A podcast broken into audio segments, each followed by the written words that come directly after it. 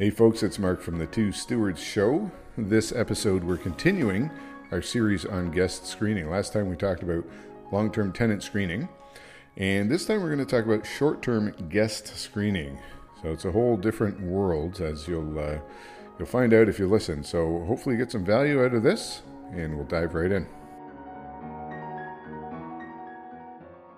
All right, welcome back to the Two Stewards Show, or welcome to the Two Stewards Show. If this is your first time listening, this is where Mark and Brent discuss, that's me, Brent, uh, discuss real estate investing, money, stewardship, and more uh, from a Christian perspective. And we've been going through a little series on tenant screening.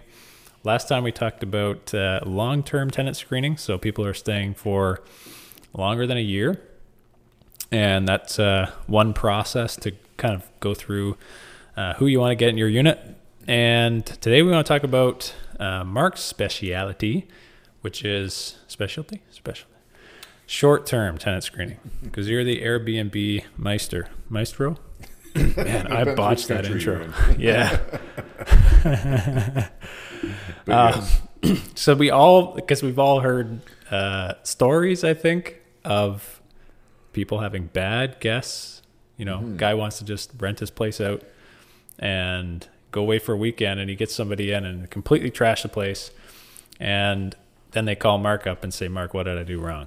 And so we want to pick your brain, figure out how can we avoid having bad tenants when we're dealing with Airbnb short-term rentals. What do I do? absolutely. And the good news is it's not that hard to do, actually. As long as you pay a little bit of attention and are a little bit conscientious, um, it is very easy to avoid uh, 99% of the bad bad guests. Okay. So- And that's good. We're, we're recording audio and video this time. I mean, we'll see at the end. oh man, this is the third time we've talked about this. So Ah, we should really know yeah, our stuff we got all things figured out. Anyways, so thanks for tuning in. Um, what's the first step when we're talking about Airbnb screening, tenant screening? Okay, so they're Not not tenants, they're guests. guests, yes.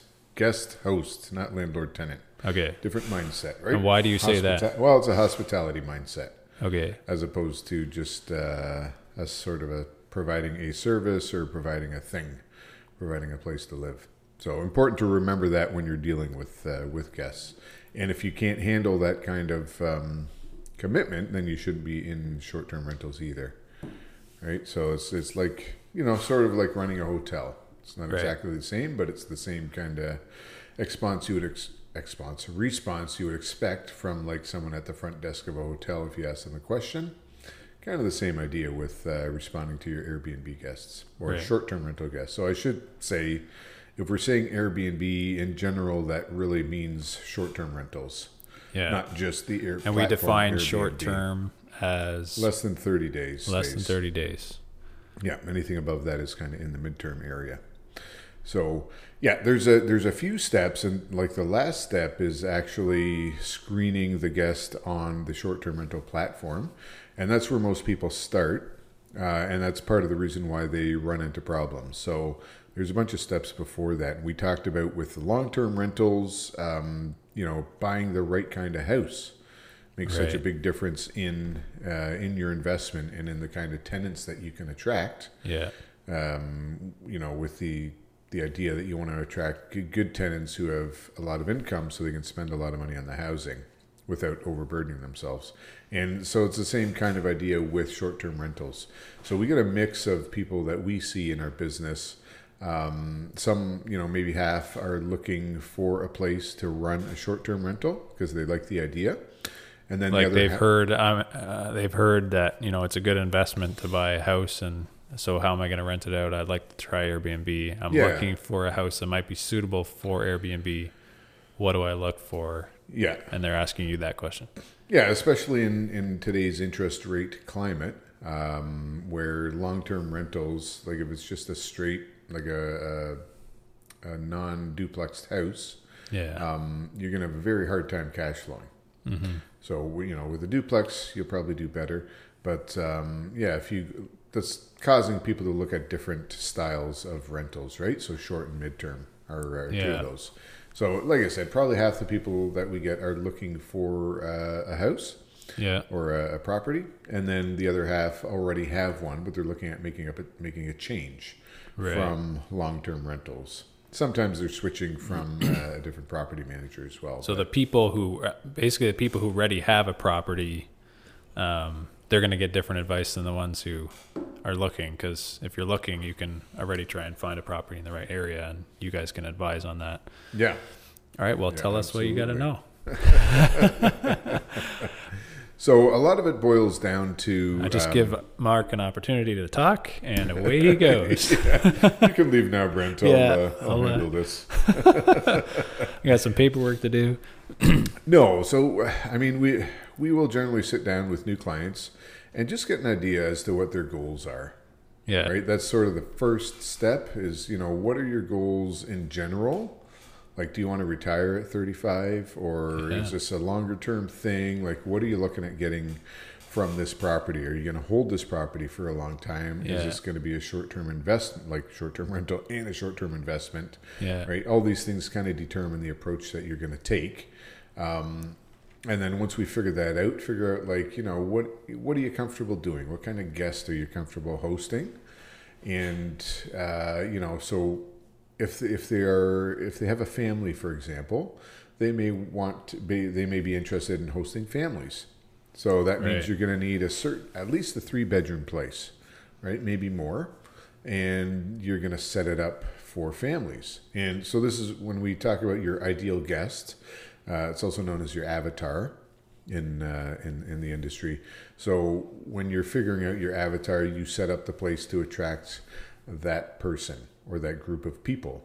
And then if people outside of that subset book your place, that's fine. That's great too because you're going to get that maybe 25% of the time. Um, but yeah, you definitely want to get the place that's going to attract that avatar and then set up the place with the amenities that, that will make them happy and make them want to hopefully come back as well if possible if that's the kind of uh, rental that you have where people can will come back year uh, year after year so um, just finding the right house or the right property uh, is is going to be a big difference so and like Well, okay, so how do you find the right house? Like, uh, I'm just looking around, and I well, that looks like a great house. Like, what criteria?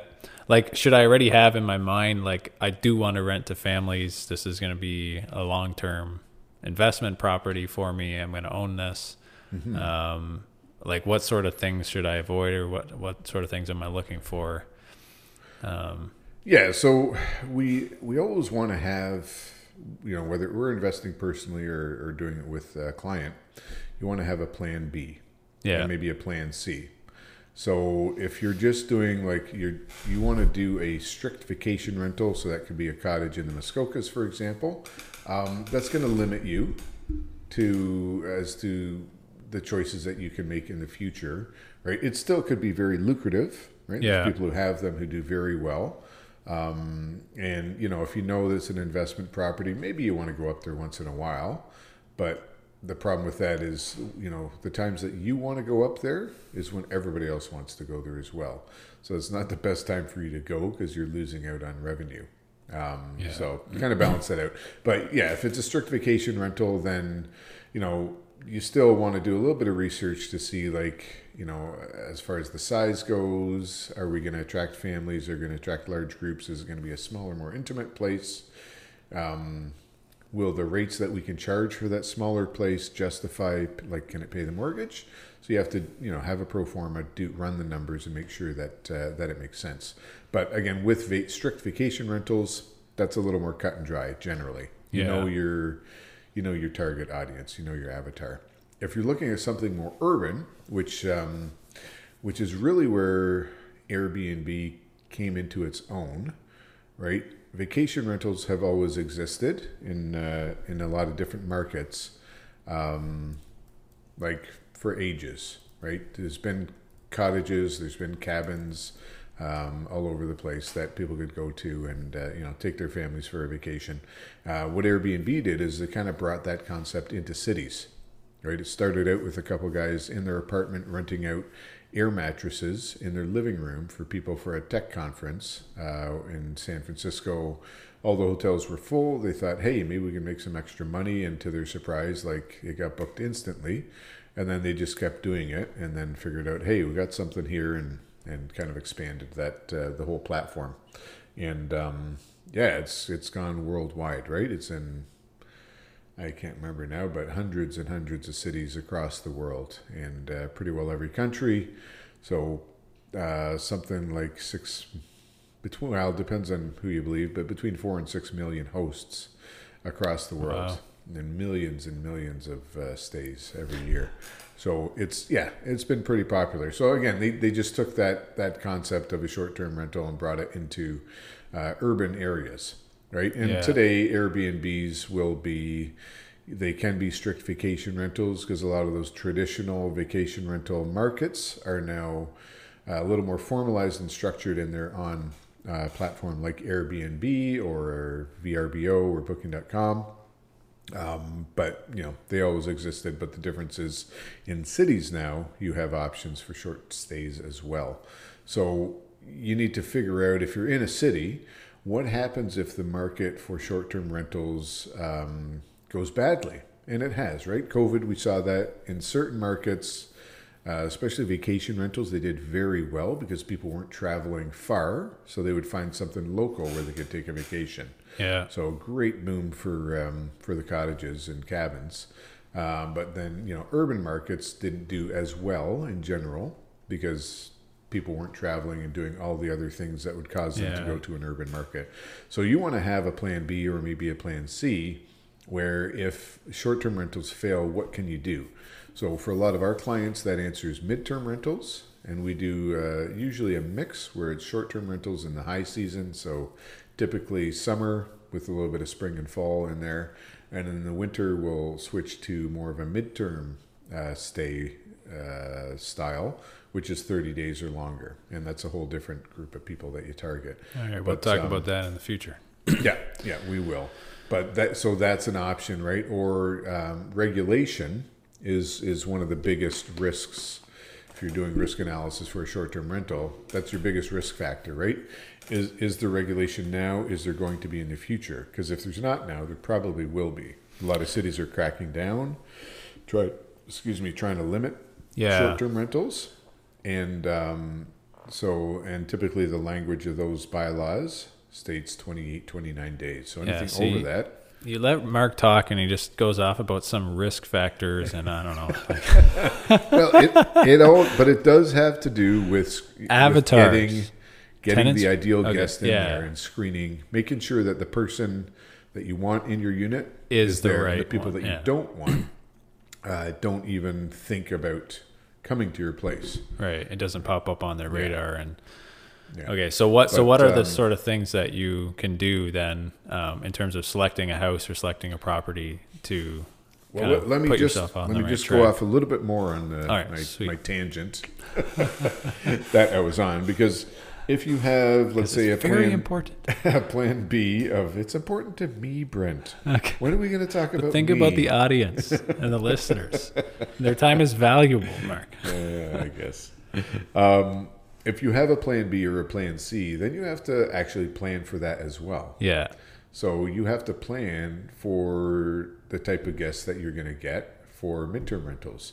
And if that doesn't work, like maybe it's just not a suitable market, can you do a long-term rental? yeah, And if you can, then what kind of tenants are you going to attract to that place as a long-term rental? So it's a lot to think about, but you're Yeah. you're sort of doing uh, thinking about screening your guests or tenants yeah. when you're getting that property. So before you even made the selection of the Yeah. property, you've already screened all the tenants. Yeah, and so you know, does it? Can I have good guests from all three rental styles? Would I be able to attract them? Yeah, And so generally, you know, if you get a good house in a good neighborhood, or maybe a, a, a poor house in a good neighborhood that you can fix up, then that answers most of those questions positively Yeah. because you you know you're going to get good uh, guests anyway.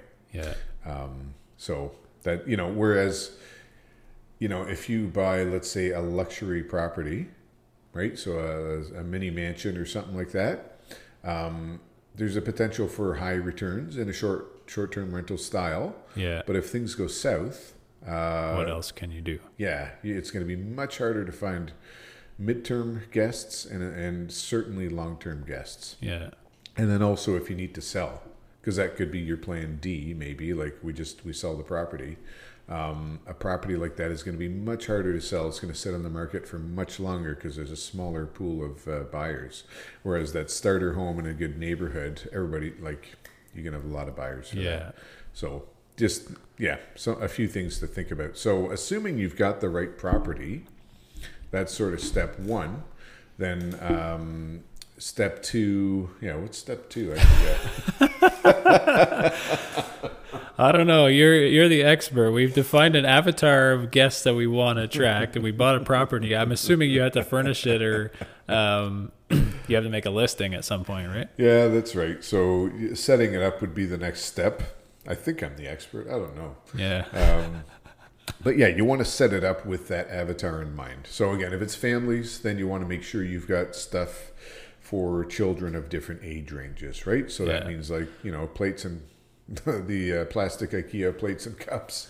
Yeah, and this is a lot different than long term, right? Because uh, Yeah. the traditional kind of uh, straightforward landlord tenant board, um, we're going to get a tenant in. Like, we're not providing any of these, uh, like, generally speaking, you're not providing furniture or cutlery or dishes or any of that sort of stuff. Um, maybe in some instances, you're giving, like, um, like student rentals, for example, you're giving them Yeah. like a bed and a desk.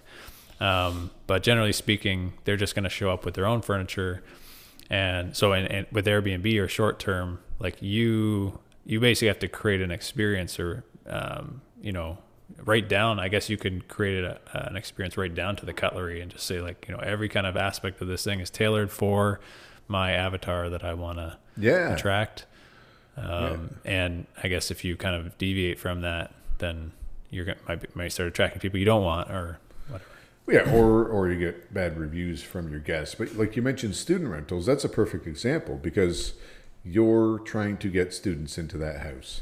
So you're going to provide usually a single or a double bed Yeah. um, and a desk in those rooms because that's exactly what students want and need. yeah. You don't have to worry about the rest of the stuff. Maybe you got a ratty old couch in the living room. Yeah. Or TV maybe on the wall. Yeah, TV, like the things that you know those because you're not trying to attract a family. You're Yeah. not trying to attract fam, you know, uh, short-term travelers. So that's like that's a good example of setting it up in case people aren't- can't really understand what I'm I'm saying of setting up your unit to attract for the people that you kind of want in there, Yeah. right? And even long-term rentals um yeah, there's things that you can do, right? Like uh you could have um, an island, for example, where people are going to eat at. So at an island, that might be room for two, three, four people. So Like this is in your kitchen, not like in your private lake. yeah, exactly. So if it's a family that you're you're trying to attract families to your long term rental, you need a more formal or a bigger dining room with a bigger table. If you're looking for young urban professionals who are kind of going to be there for two years, Yeah, and they're eating in front of their laptop as they're working Yeah, on their they're new gonna business. Eat at so that they- island. yeah. So that's that's another example of you know attracting the ideal uh, ideal guest. And the more you can attract your ideal guest, the idea is the fewer problems that you will have Yeah. with those guests. So that's all part of the screening process. So yeah, once you set up your short-term rental, getting back to that, um, you're going to have, you know, if it's again families, you're going to have furniture that's maybe a little more durable, so that kids can jump on the couch because you know they're going to do it, right? no matter how much I'm not at home. I can jump on the couch, Dad. Um, you know, you may have some board games or video. Games. I'm gonna send my kids over to your Airbnb for a bit. No, we don't. We don't target families. You can jump all you want on this couch at this bed. Well, it's funny, but you do have to assume people are going to do the worst things you can imagine Yeah. to everything that you have. Right. So you budget then- to replace the beds or the, the couches every. Yeah, yeah. I think I don't know if we've done a have we done an episode on that, but yeah, you have to when you're setting up your unit, you got to budget for for replacing. You know, All like linens stuff. would be the biggest one. Yeah. right. Linens every six months probably, but yeah, if you got a couch, two years. Yeah. Right, and beds maybe It's three done, years. Yeah. Um, so you kind of amortize that over your uh, your and when you're building your pricing, Yeah. have that in mind. You need that reserve fund to replace furniture. Anyways, that's a little bit Yeah. uh, a little bit, a little bit out there, but yeah, you, you you're going to set up the unit to attract that ideal guest because the more of that ideal guest that you get, generally the better it's going to go. So in the example of families, usually you don't have a lot of problems with families other than they might be a little bit messier than other guests because of the kids and sometimes things get broken because of the kids but as long as you're okay with that um, they're generally not partying. They're not being super loud other than the kids being loud but like once the kids get into bed then uh, then it's quiet. So um, you know good relations with the neighbors and so forth. So yeah you set up that unit to it for your for your ideal um, guest and that that's the the furniture the decor you know if you've got like we have some places that are just one single bedrooms um, and you know in that case you're going to do probably a at least a double maybe a queen bed the decor can be a little bit um, yeah maybe a little more contemporary or edgier because we know we're getting like younger guests mainly in for short stays so it could be something that's you know instagram worthy whereas with families you're not as worried about that you know other than Yeah. maybe like the views are instagram worthy or Yeah. or the pool is or something like that Yeah. um, so yeah that's that's sort of your next step. You, you get the right place uh, you set it up the decor and so forth. Um, and then the next step would be pricing. Okay. and a lot of people would be like um, oh, I should probably hit the cameras there. Um, the, the next yeah pricing like what does that have to do with screening? But it has a lot to do with screening. Again you're trying to attract that ideal guest that you want um, and what you don't want is uh, is lousy guests. So rule of thumb which is you know it's a very crude rule but like uh, cheaper rates cheaper guests. And you know we talked about that a little bit in the long term um, tenant screening The more you charge, Episode. the better quality the tenant is. yeah generally speaking and that you know that sounds horribly uh, like that really shallow but it's like it's just it's true You sound like a little bit jaded from past experiences. What kind of stories you got for us? um, lots you, but so you posted units for cheap, and you got people that you're like, yeah, Yeah. Yeah, Okay. it's um, you know, we're generally we're looking for people with a little bit more disposable income who are going to behave yeah, uh, reasonably. yeah, not and- damage the Yeah, not damage like take care of the place. Well, because when I think about tenant screening for short term, like with long term, the consequences of that decision when you when you screen a tenant, like you could have them for life or what, like whatever Yeah. until they're they want to move out, right? Yep. But with short term, like generally you're um, you know you're there for whatever your stay is, right? And maybe you have to request for a longer stay or something, and it can bump out a bit, but Yeah. like the consequences aren't like lifelong. No, I don't know, but you could still have a lot of damage, right? Because you have a lot of furniture in there. You have a lot of other things that we don't don't have with long term. Yeah. yeah, exactly. So and and you have to be constantly turning that unit over in order to to make money with it, right? So anytime something interrupts that process like you got to fix stuff. And there therefore like a you've lost uh, all the money on that stay because they've broken more than the value of their stay. Yeah, um, or even just more than the value of whatever your your percentage number was for that your profit percentage was for that stay.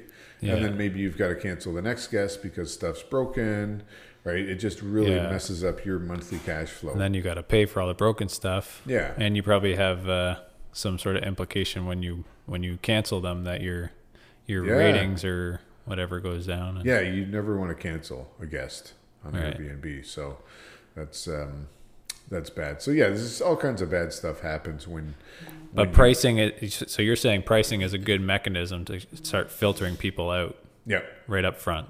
Say Yeah. like, you know, if you can't achieve this price, then it's not the unit for you. Yeah, and that's essentially that's what we're doing with all the steps that we've talked about. Buying the place, uh, like finding the right place, you're fil- you're automatically filtering out certain level of guests uh, by doing that. Buy the place that you buy, right? And again, with long term, we talked about it. If you buy that lousy house in a lousy part of town, you're going to get lousy tenants, generally speaking. um, and you're going to always be stuck with them. You don't have a way out of that really. And uh, the same same logic applies for short term rentals. So we want um, yeah we want guests with um, with a little more to lose as well, right? Maybe that's just a bad review on Airbnb, but maybe they like to use that platform. And now, if they can't use it or nobody's going to rent to them, that would really, you know, that, that sucks for them because Yeah. they want to use that. So there's there's that sort of threat of um, of bad reviews, or you know maybe they've there's a credit card on file, so they could have to pay for damages as well. So you want people for whom that's not even really an option, right? Like if your kid breaks something, like that happens, you deal with it. Um, but I'm talking about people who are partying and you know Intentionally causing damage and Yeah. yeah, Yeah. and um, yeah, a ruckus in the neighborhood. yes, yes, you don't want a ruckus. No. Um, so yeah, we try and weed them out, uh, and so yeah, with your pricing, that is another mechanism to do that. And there's a few, a few things to think about when you're talking about pricing. Um, yeah, with with guest, yeah, guest screening and just having guests in general, right? Um, when you have a, let's say you have two identical listings, one is worth 150 bucks a night, or is charging 150 bucks a night, the other is charging 200. There's the issue of perceived value, right. right? You know, us being cheap and Dutch probably uh, would choose the $150 a night one, all things being equal. But Yeah. most people will actually, or a good percentage of people will gravitate towards that $200 a night thing Yeah. because it must be better. Even though they're identical, the same bedroom, same Yep. Could finishes, be the whatever. exact same place in a building, right? Two two units side by side, or two houses in a subdivision that the same builder built. Right. Um, and we see like actually see that all the time with Airbnb. So part of the difference could be There's got, amenities. yeah, but there's got to be a, a limit to that too. Well, no? there, Like, there is to- a limit. so- you have to be reasonable. But um, people want to, people have confirmation bias, right? Where they want to, uh, they're looking for confirmation for their decisions. So if they were to book that $200 a night place, it, it should be better than that other place just because it's it costs more. And then if they have a good experience there, that just confirms their bias that they made the right choice in paying $200 a night because everything worked out well and it was good. Yeah. And they, you know, the, the brain wants that that happy happy vibe, like you did good, Brent. Yeah, you know, made a good, decision. job." Okay. right now, if if they realize that the unit's not up to snuff, it's not clean, or it goes the other way. amenities are missing, yeah, then then you're setting yourself up for trouble. So make sure that it's everything in your power to do is done. That the unit Yeah. is very clean, that you have the amenities that you should, and that it at least compares to that other place, right? And then the other thing to think about too is that if if you know occupancy rates in your market, um, and if you know everything's going to get booked, all the decent rentals are going to get booked, then you might as well price it higher Right. because it may get booked later than the the one at 150 bucks a night, but it will get booked. So you're saying basically like if if I'm in a certain area, let's say we're in Hamilton, so let's say in Hamilton, and I know that like uh, what- I guess summer's the busy time. Yep. So summer, everything's getting get booked up. I'm I'm like okay, yeah, I post my unit up and it's not getting booked because well maybe the price is too high. I should lower the price. Mm-hmm. and uh, and then you do and you get booked and then you realize that all the other ones are double the price so Exactly. so how does that impact so i basically in that situation i should not lower the price No. that's what you're saying No, you shouldn't. Um, and you have to be comfortable with that. But then you need to know occupancy rates in your market and you Yeah. need to know pacing. So pacing is like when things get booked and, and your seasonality as well. So there's tools for that, like AirDNA can help um, to figure out what those numbers are for your market. But if you know that, AirDNA is just like a website with yeah, metrics about Airbnb. Yeah, exactly. Yeah. Um, so if you know that 100% of the listings, 100% of the good listings in your area are going to get booked, um, then you just have to wait, right? If you know that from the data. And you know you're a good listing. yeah. Okay. then uh, like you may not get booked two weeks out. Maybe it's a week out, or maybe it's three days yeah. out uh, till you get booked.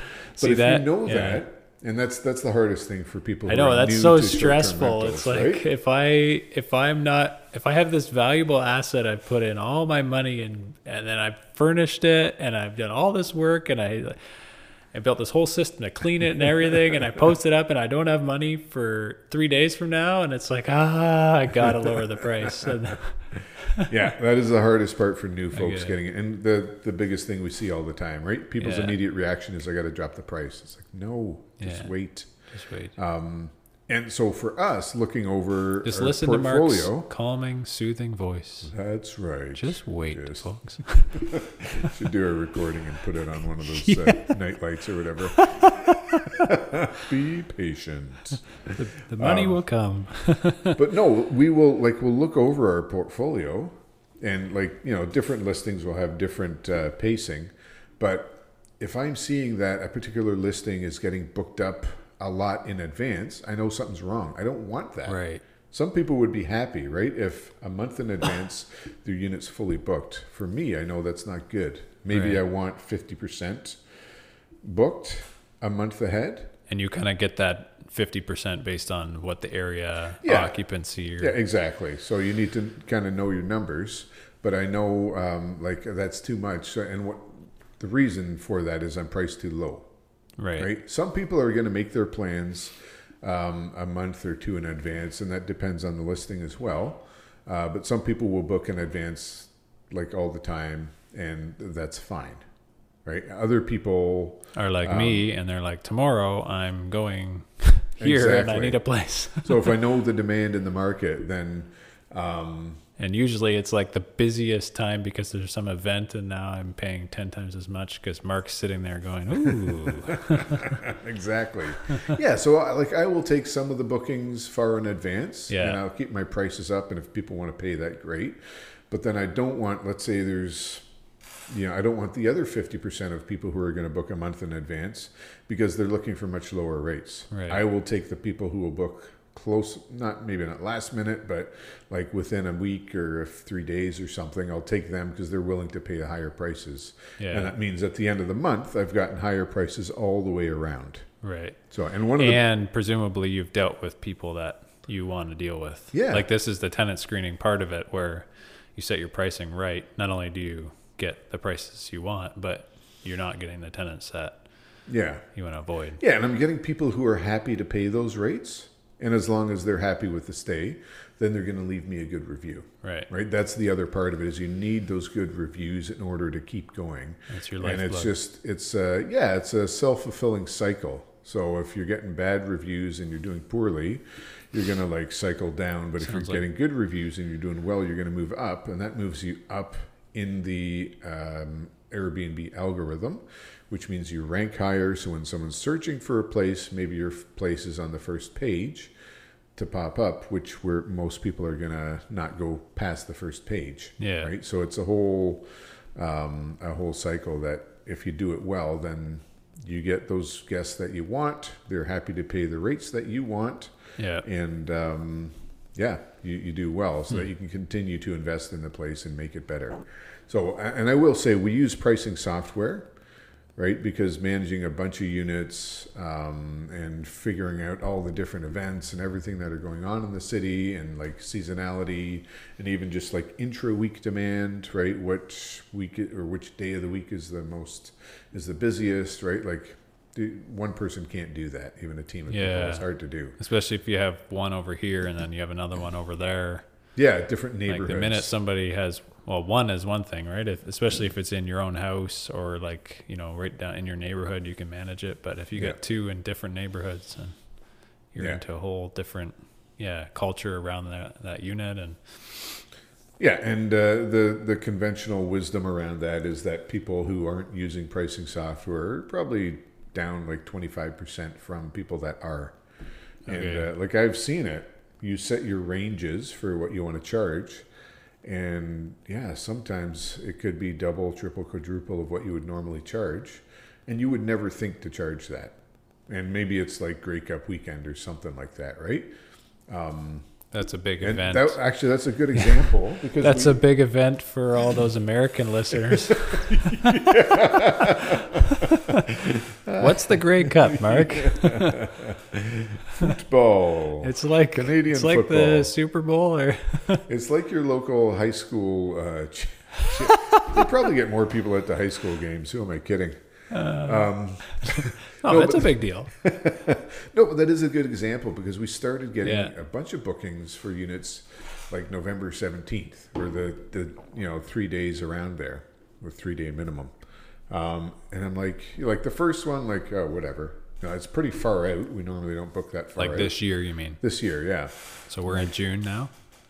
Yeah, well, this was like May we started Wow. seeing them, right? And I'm just like, oh, that's weird. But then I got another one. I'm like, huh. And then another request for one, I think. I'm like, what is going on? Right? And two people were requesting the same place. So I'm like, did your, I messaged I'm like, did your husband, because I noticed it was a couple, both Yeah. were couples. I'm like, did your husband also request? And she's like, no, no, it's Grey Cup weekend. I'm like, oh. And then I looked at the pricing because I had not reviewed pricing that far out.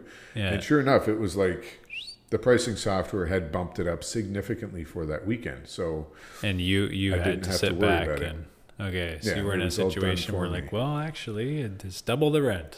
yeah, it's uh, yeah, there, it was at least See, double, if not more. I think that's something that's totally different than uh, long term.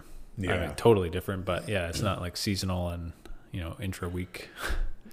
like, by the way, if you want to live here this week, you got to pay more.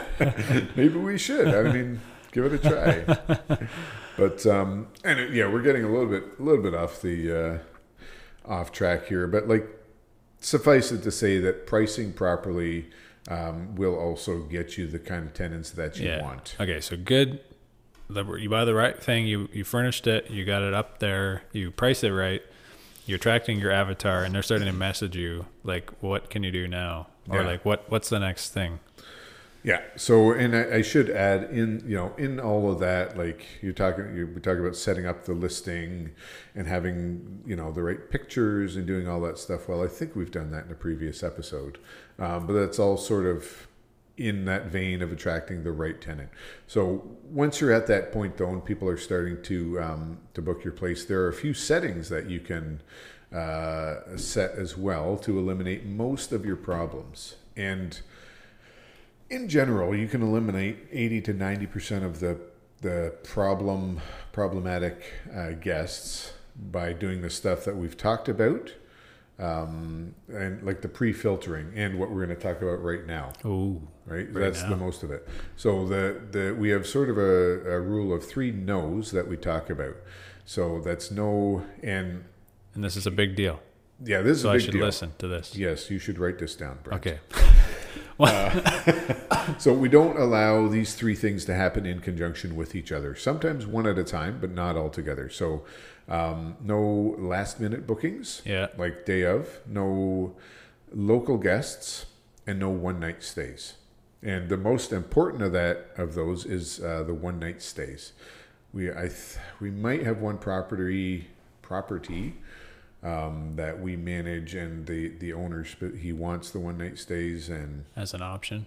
yeah, and just to fill because you know you'll get increased uh, occupancy if you're filling in between other um, other stays, but in general we don't allow it. Um, so, and if you just think about it, right? If somebody lives, and we'll use Hamilton as an example, because we're in Hamilton. If somebody lives in Hamilton and they want to book a place for one night, um, for tonight, and it's like five o'clock at night, like what what do they want? What's Yeah. going on? It's usually uh, one of a small number of things, right? It's a party. Yeah. That's the most common one, right? And especially like weekends. Yeah. Um, it's going to be a party, or someone's looking for somewhere to do drugs or prostitution. right. And uh, like we don't want any of that stuff in our houses. Yeah. Criminal. Yeah, criminal, activity. Yeah. Yeah, we just like we don't want to contribute to that scene, and we like just from our perspective, we don't want it because we know stuff's probably going to get dirty or broken, Yeah. and um, The not gonna be neighbors are not going to be happy with. Yeah, ne- exactly. Neighbors aren't aren't going to be happy, and that's um, we should talk about neighbors quickly. It fits into all of this somehow. But um, generally, we will when we we get a new listing, we'll go talk to all the neighbors Yeah. and uh, we'll just let them know, like, hey, my name's Mark. Um, we're going to be, you know, managing the property next to you. It's going to be short-term rental, Yeah. and I know sometimes people have concerns about that, but um, I just want to let you know we're going to take care of the place.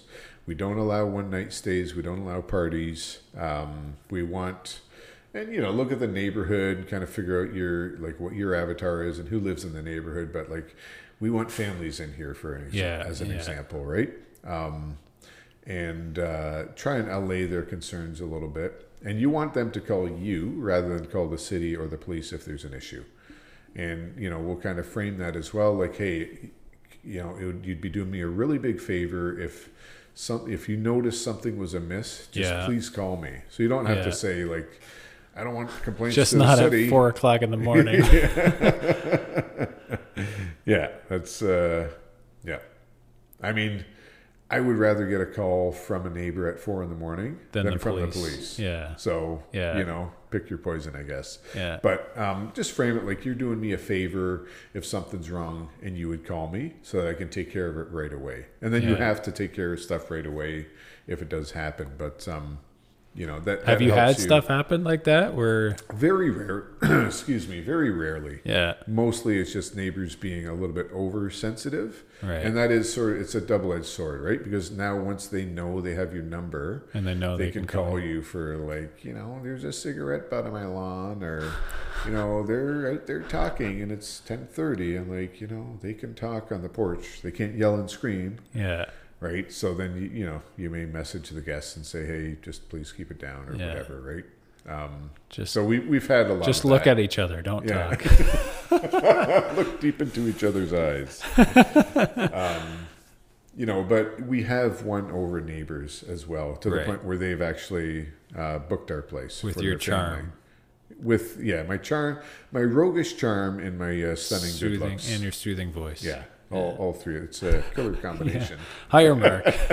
Hire Mark for.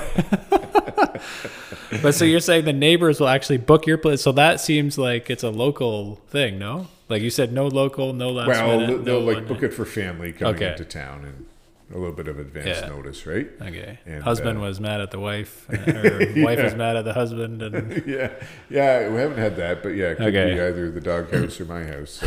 so. Um, anyways, that's just a quick little note on uh, on on getting to know the neighbors and make sure they're on your side, right? You want them to help you instead of to hurt you. yeah.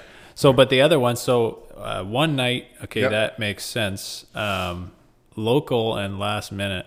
Yeah, um, like a last minute to me strikes me as like an, it could be emergency or something like that. But so you're saying you don't want all three at the same time. yeah. I, I generally don't want any of the three. As soon as these come up, it's a red flag. Yeah. Like if I'm if my pricing is is proper, I should be booked.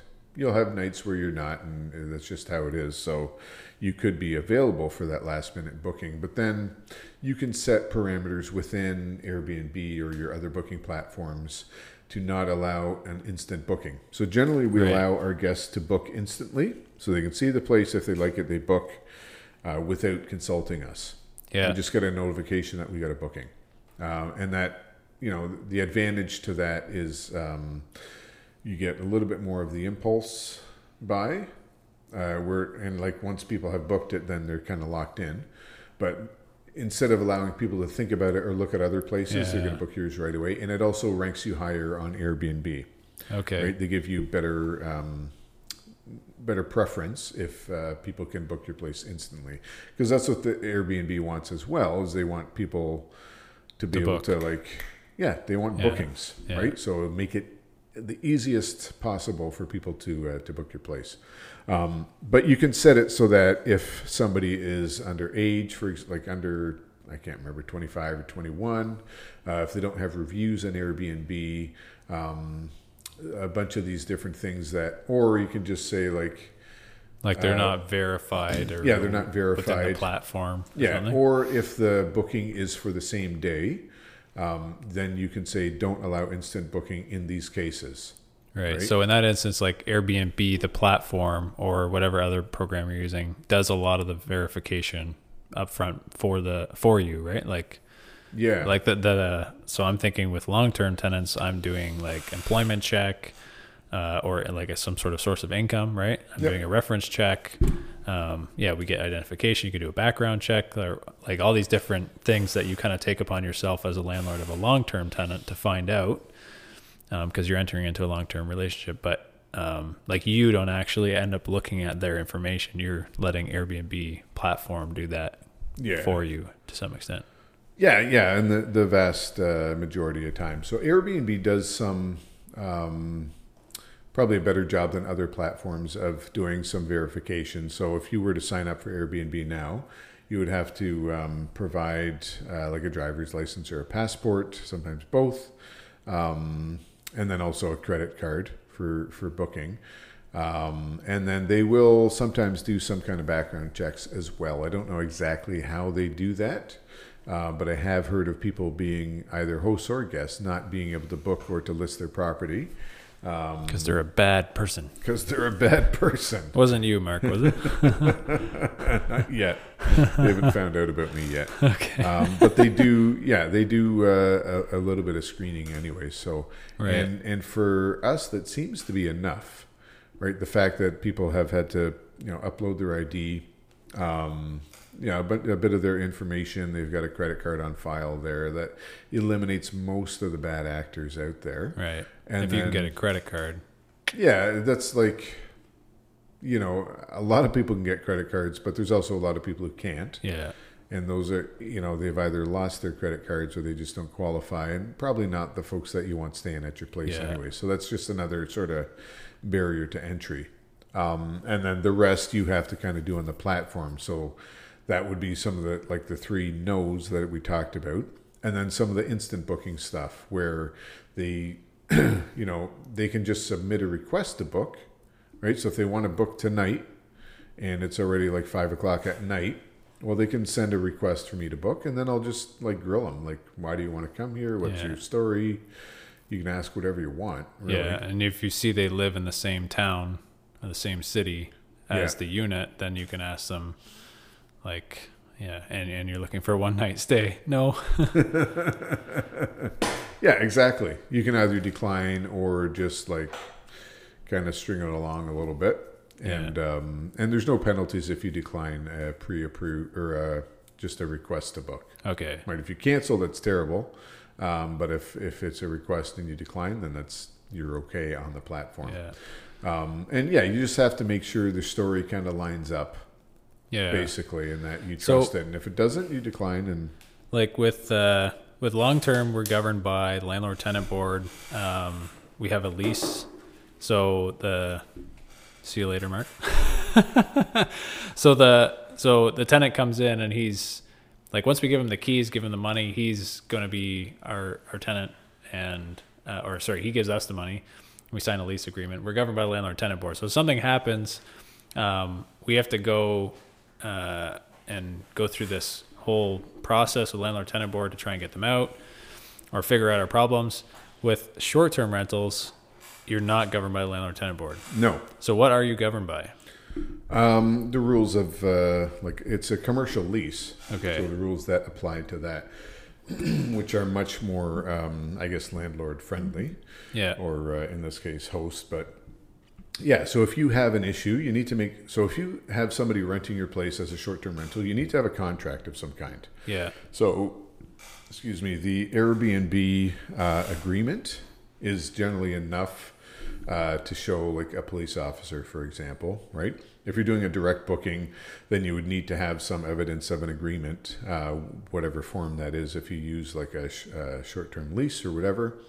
But you need to have that agreement to show that this is not Yeah. a long and direct booking means like they just reached out to you, Mark, Yeah. and said, Hey, I want to rent your house for three nights. And it wasn't on Airbnb. And you just said, Okay.